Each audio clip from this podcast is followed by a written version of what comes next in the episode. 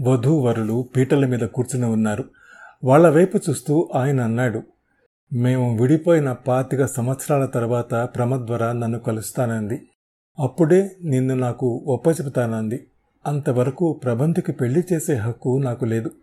కానీ ప్రబంధ్ ఈ లోపులోనే ప్రేమలో పడి వివాహం చేయకపోతే కష్టమయ్యే పరిస్థితి కలిగించాడు.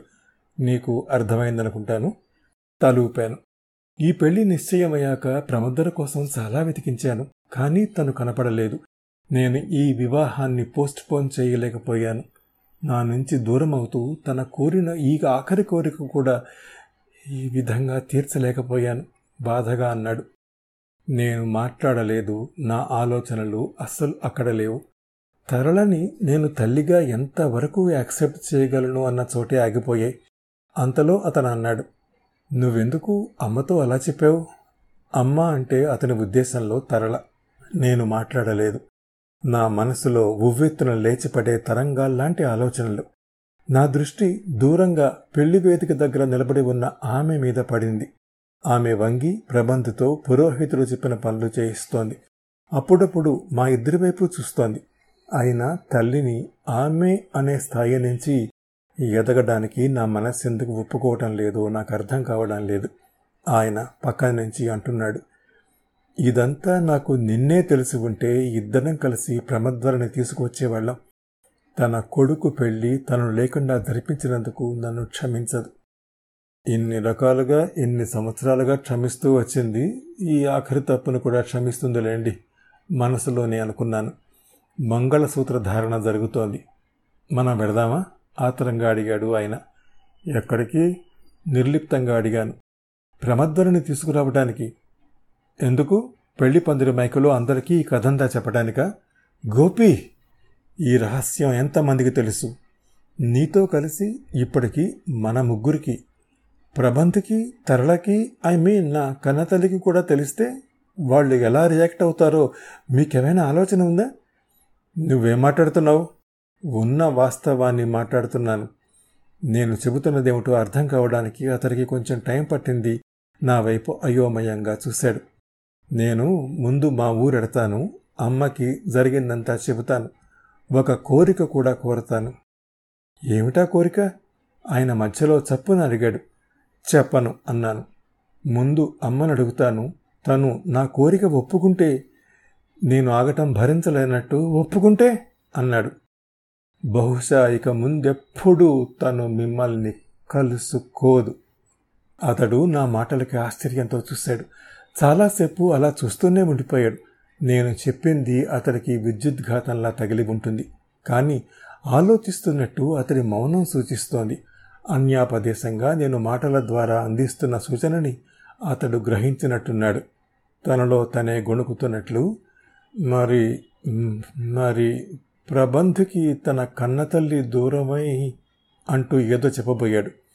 మీ భార్యని కన్నతల్లిగా యాక్సెప్ట్ చేయడానికి నేను సిద్ధంగా లేను ఆనందరావు గారు ఒక నిర్ణయానికి వచ్చినట్టు అన్నాను. నా నిర్ణయాన్ని ఒప్పుకోవడానికి చాలాసేపు మదనపడి చివరికి అన్నాడు నీ ఇష్టం. అందరూ లేచి నిలబడి వధూవరుల మీద అత్యంతలు జల్లుతున్నారు. కొందరు వెళ్ళిపోవటానికి ఉద్యుక్తులవుతున్నారు. వెళ్ళొస్తాను అన్నాను. తిరిగి వస్తావుగా? రాకూడదని ఆశిస్తున్నాను. అక్కడి నుంచి బయటకు వచ్చాను అమ్మ రాసిన ఉత్తరం నా జేబులో భద్రంగా ఉంది. మంగళవాక్యం. సాయంకాలం తన నీడల్ని నది మీద పొడుగ్గా వదులుతోంది. గోదావరి మీద నుంచి వచ్చే చల్లటి గాలి హాయిగా ఉన్న నా మనసు మాత్రం విపరీతమైన టెన్షన్తో నిండి ఉంది. నేను కోరబోయే కోరికకి అమ్మ ఏముంటుందో అన్న భయం ఉద్వేగం నా మనసంతా నిండిపోయాయి కారు నెమ్మదిగా నడుపుతున్నాను. రోడ్డు పక్క నుంచే గోదావరి పారుతోంది. మరోపక్క వరిచేలు స్వాగతం చెబుతున్నట్టు నెమ్మదిగా తలలోపుతూ గోదావరి గాలికి ఊగుతున్నాయి. తల పక్కకి తిప్పాను. అమ్మ తల వంచుకొని తన ఆలోచనలలో తనుంది. ఒళ్ళో రెండు చేతులు పెట్టుకుని వేళ్ళలో వేళ్ళు దునిపి ఆ వేళ్ళకేసే తదేకంగా చూస్తోంది.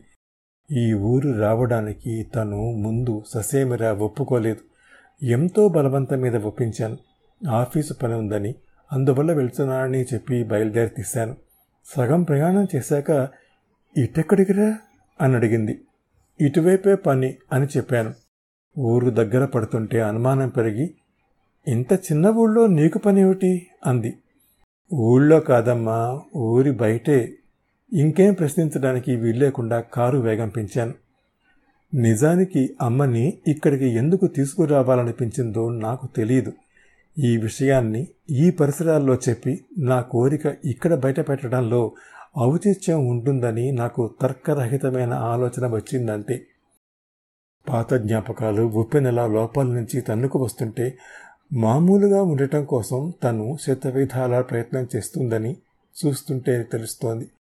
ఎవరము చాలాసేపటి వరకు మాట్లాడుకోలేదు. కారు పక్కకి తిప్పి ఆపు చేశాను తలెత్తింది.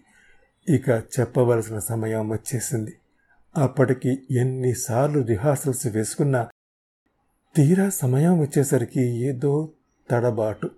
అయినా చెప్పక తప్పదు. ఎలా ప్రారంభించాలా అని తలపటాయించాను. ఇరవై ఐదు సంవత్సరాలు అమ్మ దాచిన రహస్యం నాకు తెలిసిందని చెప్పటమే కష్టం. ఆ తర్వాత నా కోరిక వెల్లడించటం అంత కష్టం కాదు. ఆనందరావు గారిని చూశానమ్మా. అది నేను ప్రారంభించిన మొదటి వాక్యం. గోదారి పైరగాలి ఏమీ మార్పు లేదు. అమ్మ మాత్రం చివుక్కన తలెత్తింది. నేను చెప్పింది అంచెలంచెలుగా బహుశా తనకి అర్థమై ఉంటుంది. పూర్తిగా అర్థమయ్యేసరికి కొన్ని క్షణాలు పట్టింది. ఆ లోపల నేను శక్తి కూడగట్టుకున్నాను. ఏదీ దాచలేదు భైరవమూర్తి తాలూకు రబుడీ వచ్చి బ్లాక్మెయిల్ చేయటం నుంచి ప్రభంత్ ఇంటర్వ్యూకి రావడం వరకు ఆ తర్వాత ఆనందరావు కుటుంబాన్ని విచ్ఛిన్నం చేయటం కోసం నేను వేసిన ప్లాను ఆ ప్రాసెస్లో ఆయన్ని నేను కలుసుకోవటం ఆయన చెప్పిన కథ అంత వివరంగా చెప్పాను. ఒక భయానక చిత్రాన్ని చూస్తున్న ప్రేక్షకురాలిలా ఆమె నిశ్చేష్టమైన భంగిమతో నేను చెబుతుంటే వింది.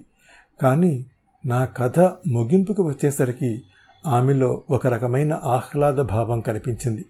బహుశా నేను ఆయన మనసు విప్పి మాట్లాడుకోవటం ద్వారా పొరపత్సాలు తొలగిపోయాయన్న ఆలోచన ఆ భావానికి పునాది కావచ్చు.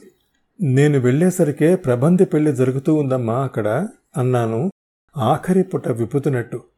ప్రబంధ్? అంది. అవునమ్మా నీ కొడుకు? ఆ మాట చాలా క్యాజువల్గా ధ్వనించాలన్నట్టుగా అన్నాను. ఆమె నా వైపు చూస్తుంటే నేనేమో గోదారి తనలోకి లాక్కుంటున్న ఇసుకమేట వైపు చూస్తూ కొనసాగించాను. నువ్వు పెట్టిన గడువు వరకు ఆయన వివాహాన్ని ఆపలేకపోయాడు. ప్రబంధ్ అప్పటికే తలమునకలయ్యేటంత ప్రేమలో ఉన్నాడట. నవ్వడానికి ప్రయత్నించాను. ముందు కోరబోయే కోరిక గుర్తొచ్చి నవ్వు రాలేదు. ఇక అడగాలి దాన్ని అమ్మ నా వైపు చూస్తోంది. ఆయన ఎంతో బతిమాలారు. ఈ వివాహానికి నిన్ను తీసుకురమ్మనమని. కానీ ప్రబంధకి నువ్వు అమ్మవని నాకు నమ్మకం ఏమిటి అని అడిగాను. నువ్వు తనకి రాసిన ఉత్తరం చూపించారు. ఉత్తరమా? అవును. ఈ ఊరు నుంచి శాశ్వతంగా వెళ్ళిపోబోయే ముందు నువ్వు ఆయనకు రాసిన ఉత్తరం. దూరంగా ఏదో పచ్చిపిల్ల దారి తప్పి తల్లి కోసం అరుస్తోంది. పక్క నుంచి ఎడ్లబండి కారు దాటి వెళ్ళింది. అమ్మా ఉత్తరంలో నువ్వు చెప్పిన గడువు అయిపోగానే నేను వాళ్ళింటికి వెళ్ళిపోవాలా? ఆయన్ని నాన్నగా ఆవిడ్ని అమ్మగా ఒప్పుకోవాలా? అడిగేశాను. ఈ విషయం తెలిసినప్పటి నుంచి ప్రారంభమైన నా మనసులో మదన ఇప్పుడు తన చెప్పబోయే జవాబు మీద ఆధారపడి ఉద్వేగంగా మారింది. నువ్వు వాళ్ళ కొడుకువి గోపీచంద్ ఆమె మెల్లగా అంది. అలా అంటున్నప్పుడు ఆమె కంఠం వణికింది. విసురుగా అన్నాను. ఇంతకాలం నీ దగ్గర పెరిగి ఇప్పుడు ఆ కుటుంబంలో ముఖ్యంగా ఆ తరళ దగ్గర ఇమళ్ళేను. తప్పు. కన్న తల్లిని అలా అనకూడదు. పోని నేను వెళ్ళిపోతాననుకో. ఆ ప్రబంత్ నీ దగ్గరికి వస్తాడని నమ్మకం ఏమిటి? తల్లి తండ్రి చెల్లెళ్ళు అందరూ ఉన్న కుటుంబంలోంచి నీ దగ్గరికి వస్తాడని గ్యారంటీ ఏమిటి? అన్న తర్వాత తెలిసింది. ఆ ఉక్రోషంలో నేను ఎంత తప్పుగా మాట్లాడాను. కానీ ఆ మాటలు తన మీద ఏ ప్రభావాన్ని చూపలేదు. అలాగే తలవంచుకుని అన్నది. అతడికి కన్న తల్లితో ఉండాలని లేకపోతే పెంపుడు తల్లితోనే ఉంటాడు గోపి. ఆ తర్వాత ఏం జరిగింది? తెలియాలంటే ఈ షోలోని నెక్స్ట్ ఎపిసోడ్ వినండి. ప్రతి మంగళ గురువారాలు ఈ షోని మీరు Apple podcast Google podcast Spotify Gaana మరే ఇతర ప్లాట్ఫామ్స్లో అయినా సబ్స్క్రైబ్ చేసి వినొచ్చు. నెక్స్ట్ ఎపిసోడ్ రిలీజ్ అయినప్పుడు మీకు అప్డేట్ రావడానికి నోటిఫికేషన్ టర్న్ ఆన్ చేసుకోండి.